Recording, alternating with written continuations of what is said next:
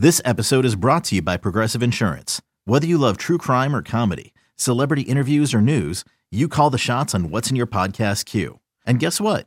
Now you can call them on your auto insurance too with the Name Your Price tool from Progressive.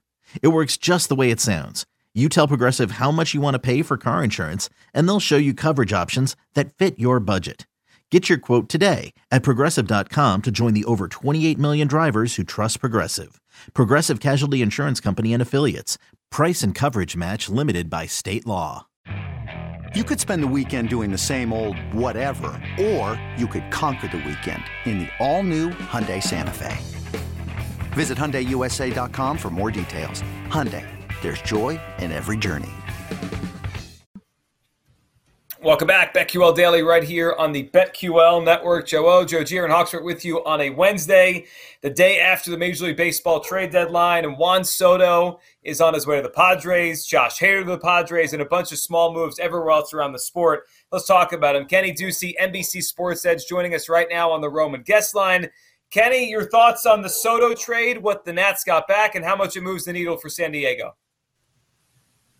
You know, I think it moves the needle for San Diego likely in the next few years. Like, I, I don't really know how much it moves the needle for them this season. I still have doubts about their ability to, to pitch. Um, I think that, you know, Mike Clevinger's on his way to maybe establishing himself as an upper tier arm. But I, look, I, here's the thing with the Padres. It's just, it's been tough to trust them. You know, everyone who has followed the league for the last years knows that, you know, there really aren't too many teams that have more talent than the San Diego Padres. Uh, unfortunately, one of them sits in their division, but you know it, it just hasn't really worked out. Um, and no team has done less with more than the San Diego Padres. With that said, you know this was a dream deadline for them, right? You got uh, no one's talking about the fact that they got Josh Bell, who's hitting 301 with 14 homers this year. Hader looks great last night, and, and the offense, you know, in general, game one against uh, you know against a really bad Rockies team, that they they just exploded last night, a hard fought win in extras, or at the bottom of the ninth, rather, with the walk off for Grisham. But look, I, I think that there's some some very palpable buzz now around the Padres. They're not going to win the division, so we have to look at the fact that they're going to have to come through the wild card. They're going to have to uh, beat the Dodgers in, in, a series, and I guess that's going to. I think that's going to be really difficult. So I, I don't know with the way the Dodgers are presently constructed that the Padres have enough, even with one of the three best hitters in baseball. With that said, like next year, I think things get a little interesting because Trea Turner's a free agent. Maybe the Dodgers don't bring back Trea Turner. Maybe the Padres add another arm. Who knows what happens? But now with Juan Soto in the fold for at least the next two years, the Padres are going to be players in the NL West come next year, come the year after, and they may even win the division based on how the off seasons go for the Los Angeles Dodgers. Obviously, Trea, uh, you know, Freddie Freeman's going nowhere, but this team could look a little different. San Diego Padres, massive reaction in the betting markets. There was an adjustment after adding Hader, and then things went haywire about 24 hours ago once they make the trade for Soto. They get cut in half. Cut in half. They're now the fifth favorite, 9, 10 to 1 at most spots. What do you think about the Padres leapfrogging the the Braves in the World Series odds? Was it an overreaction or about right going from 20 down to 10 to 1?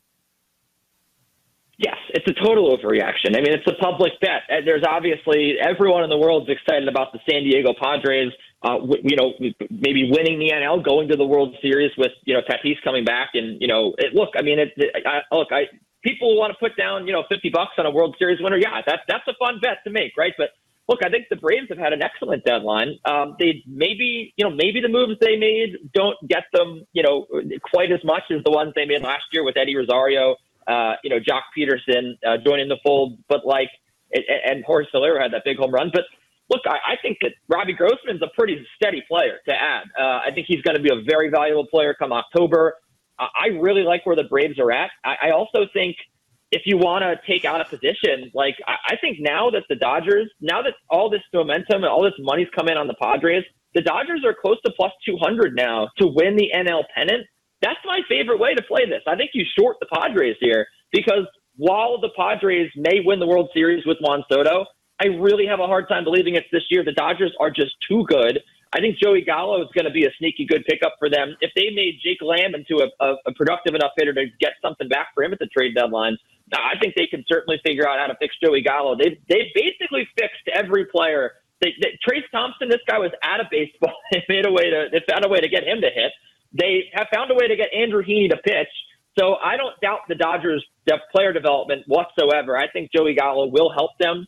But I think ultimately, with or without that trade, right? I'm not betting the Dodgers based on Joey Gallo. I'm just saying they're in a better position to win with their rotation, with Clayton Kershaw pitching arguably one of the best seasons of his career right now. And I, I just still think that they will outlast the Padres and they will go to the World Series. They'll outlast the Mets as well. There's been a lot of excitement about the Mets, the Braves, and the Padres. The Dodgers now have come into a very bettable zone at, at around plus 200 to win the pennant. So without Soto and Bell, the Nats have the worst offense in baseball. And you look at the NL wildcard standings, how big of an advantage could this be for a team like the Phillies, who have 11 games against the Nationals the rest of the way? Oh, huge. And, you know, we, we talk about the Phillies, I think, every time I come on this show.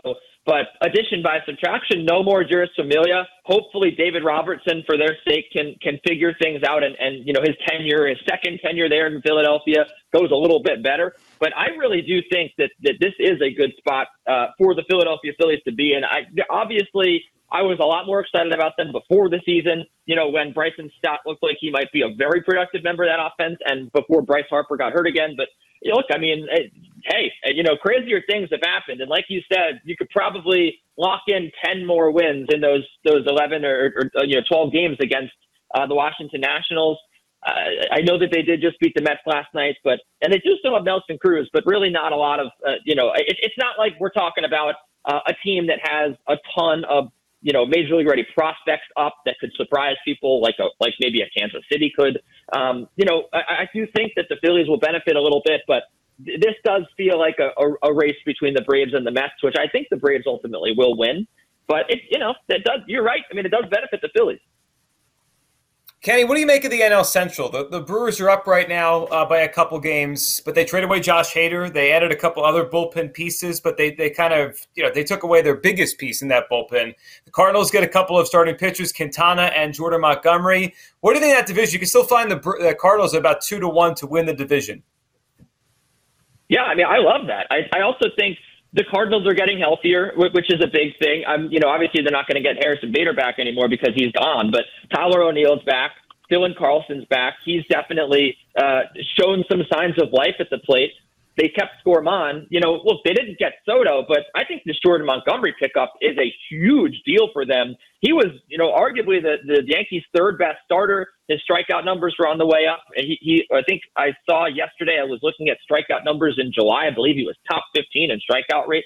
Uh, just a bang up job from him. And, you know, that is, again, an area where he has not been great. So adding the strikeouts on top of some pretty steady ratios, like, I do think that that's a good, good pickup for St. Louis.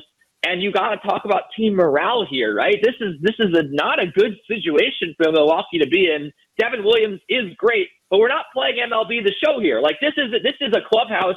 They are definitely gutted by the fact that they all those guys in that clubhouse. You better believe that they believed that they had the best reliever in baseball. They trade him away. You saw what Xander Bogaerts. Xander Bogaerts was was distraught yesterday over Christian Vázquez being traded. You, but you know, Lord knows how that clubhouse is feeling after Hader's gone. Um, and I just didn't really like this team that much offensively to begin with. So I do think Freddie Peralta is going to be very good down the stretch, but I, just don't know if there's there's more than what we have in St. Louis. Like I think St. Louis is the best team in the division, so I would still bet them. I would continue to bet them for the World Series and the division.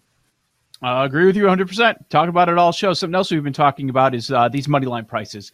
And are they going to get out of control like they were a year ago when it was mostly all favorites winning every day uh, post trade deadline? And you look up, and later tonight, you see San Diego with Blake Snell on the bump, minus 350. We saw a couple of big underdogs, uh, money line north of uh, two to one hit yesterday. Do you have an, a, a specific approach that you're going to take with the daily betting? I mean, I'm looking at a couple of teams like they're all right, and and they're favorites by uh, more than minus 200. Hey, it's Kaley Cuoco for Priceline. Ready to go to your happy place for a happy price? Well, why didn't you say so? Just download the Priceline app right now and save up to 60% on hotels. So, whether it's Cousin Kevin's Kazoo concert in Kansas City, go Kevin, or Becky's Bachelorette Bash in Bermuda, you never have to miss a trip ever again. So, download the Priceline app today. Your savings are waiting. Go to your happy place for a happy price. Go to your happy price, Priceline. Yeah, well, look, there's two things that happen around this time of year. I mean, I do think we get tighter money lines. You know, uh, there, there's a lot of tight lines today, uh, so that makes for some fun betting. I, I mean, it's it's objectively more fun, uh, you know, to bet when you have minus 120 versus plus 110, or or vice versa, and um, you know, it can be more profitable sometimes. But well, yeah, I mean, I I think the way you approach it is, I remember two years ago, I think we had a plus close to a plus 500 price, if I'm not mistaken, or maybe close to minus 500 price when the Astros played the Tigers. Um, those are spots where, you know, it, it, everyone in the betting world gangs up and takes the underdog. And I think we'll have a few of those this year, especially uh, with some of the, like, you know, the Nationals just absolutely gutted their team. I can't believe Chris Bassitt is a minus 275 favorite. But yeah, I mean, I, I don't know if there's necessarily a strategy other than it's a baseball game. Anything can happen. And if you're getting better than plus 300 odds on a team to win, which we have gotten in the past, you know, around this time, I, I mm-hmm. think almost always you have to take it. Uh, you, you know, in certain circumstances, obviously, but I'm not laying like three and a half runs with Houston, you know, I mean, against Detroit. Uh, but it, you know, it, I think this is one of the most fun times to bet because you also have to factor in playoff races, and um, you know, you got a lot of guys coming back like Peralta today, so it should be good. When you look at today's card, what do you like? Any bets you've placed or where there's still value?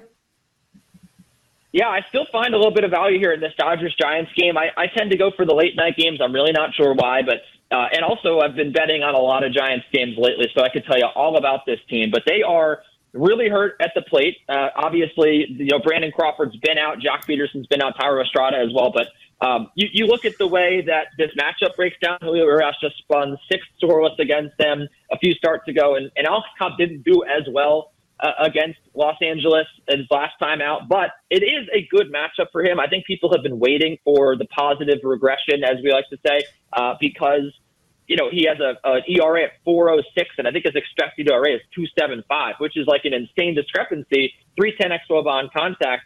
The issue is, you know, it's it's it's been tough for him with the matchups he's faced. He's faced a lot of uh, you know teams that have had a good success with soft contact. This is actually a good matchup because he doesn't walk a lot of guys, doesn't give up a lot of hard hit balls. The Dodgers do both of those things very well. Uh, I really like the under four uh, for the first five in that game because you guys know as well as I do, you don't want to trust that Giants bullpen. But you know, uh, other than that, uh, maybe a little bit of Zack Wheeler action at plus 120 against Charlie Morton, who I'm still not totally sold he's back. That that game starts in like an hour, so I think those two are probably the ones I'm eyeing.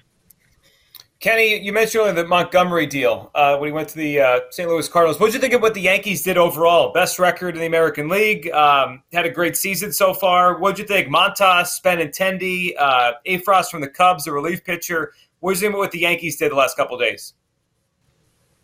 Um, I think they did a great job. Uh, look, I, I know that this this Montgomery trade has sort of scared a lot of people. It scared me too. I really don't understand it. I had the Brian Windhorst fingers going up. It was a very strange trade. But I do think that Harrison Bader, if he gets out of his walking boot, which is like a crazy thing that no one here in New York, we were like, oh, yo, Harrison Bader, you know, that's fine. And then it was like, oh, yeah, he's in a walking boot right now. So that's a little concerning. But, you know, if he actually can, can you know, uh, walk on two feet, I do think he'll help this team a lot in October because we know the Yankees love to steal bases.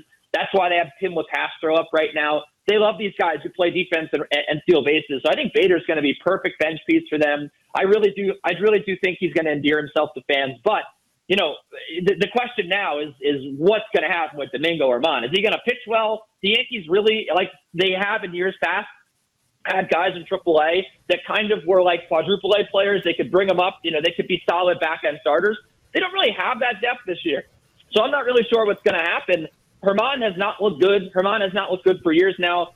I don't know what you know what kind of fate why they have so much faith in him, but it, the pressure is on his shoulders. Other than that, though, yeah, adding a contact hitting outfielder, tremendous, tremendous addition for them. They needed Benintendi. He was the guy they had to have, and they got him. they need guys that are going to move the runners over. They have one of the best on base percentages in the league, I believe, top two and number one in slugging. Uh, they don't need anybody any more three true outcome guys. They need some guys to get on base uh, for their big bats, and they need them to move around Aaron Judge and Giancarlo Stanton when they walk at a, such a high rate. So that is, from a team construction standpoint, a great, great move for them. I'm a little concerned about the rotation now, but we will see what happens. Uh, one of the questions uh, at the deadline was Carlos Rodon. Was he going to move? San Francisco, they end up uh, keeping a bunch of their pieces that were possibly in play at the deadline. They're four and a half games back from a playoff spot, but they're 150 to 1 for the World Series, 80 to 1 for the pennant. Are the San Francisco Giants worth a dart throw? I mean, is it an even year? It is. Yes. Right? Yeah. It's an even year. So yeah. Maybe, let's do it. you know, look, I, I, I felt like when we when we were watching Sunday Night Baseball a couple weeks ago, uh, and, and Darin Ruf hit that grand slam, I felt like I was watching a movie. I felt like the the Giants' luck was turning. They were going to go on this magical run.